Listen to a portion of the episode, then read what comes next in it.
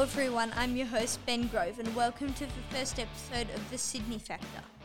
The Sydney Factor is a wrap up of the important events that have happened during the week.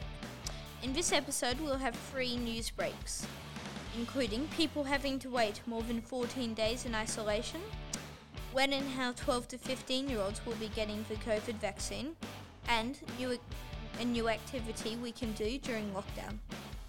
We'll also have a weekly explainer, which is where I discuss and explain complex topics, such as the stock market or the election process.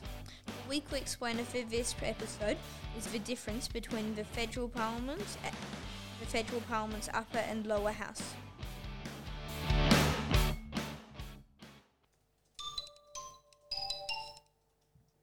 Our first story today is that people are having to wait more than 14 days to get out of isolation after testing positive for COVID 19. The reason for this late withdrawal from isolation is due to delays in government paperwork.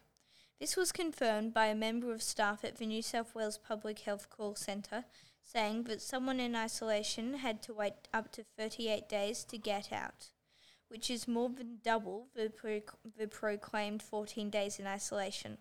Many are afraid for the mental health of those having to wait this long in isolation. Our second news break for today is how and when 12 to 15 year olds will be getting vaccinated. On the 13th of October, 12 to 15 year olds for the Torres Strait Islanders, Aboriginal people, people with underlying health conditions, or if people in a remote community or location will be able to book a Pfizer vaccination and at a later time the Moderna vaccine. And we're still waiting on an announcement from New South Wales Health on when all other 12 to 15 year olds will qualify. And our good news news break for today is that Gladys Berejiklian said that from the 13th of September, groups of five fully vaccinated people or people under the age of 12 may gather for a picnic.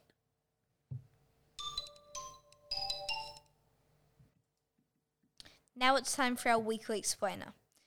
As mentioned earlier, the topic for this weekly explainer is the difference between the Parliament's upper and lower house. In the federal parliament, there are two parts there's the upper house and the lower house. The upper house is weirdly the less powerful house and is made up of senators, 76 to be exact, 12 from each state and 2 each from the Northern Territory and Australian Capital Territory. Senators discuss and debate the interests of the people of the states or territories they represent. It is considered to be the House of Review and it is the last place in Parliament that bills need to be passed before becoming a law. The lower house is the more powerful part of Parliament. It's made up of 151 parliamentarians, and it's where the government is formed and where they make decisions on a federal level and care for the country as a whole instead of states, territories, and LGAs. And a little fun fact is in the Senate chamber, chamber all the benches are red, and in the House of Representatives, the benches are green. Thanks for listening, everyone. We hope you enjoyed this episode and you have learned something. Please tick the little plus up in the top right corner to follow us, and if you feel like leaving a comment or review, that would be much appreciated.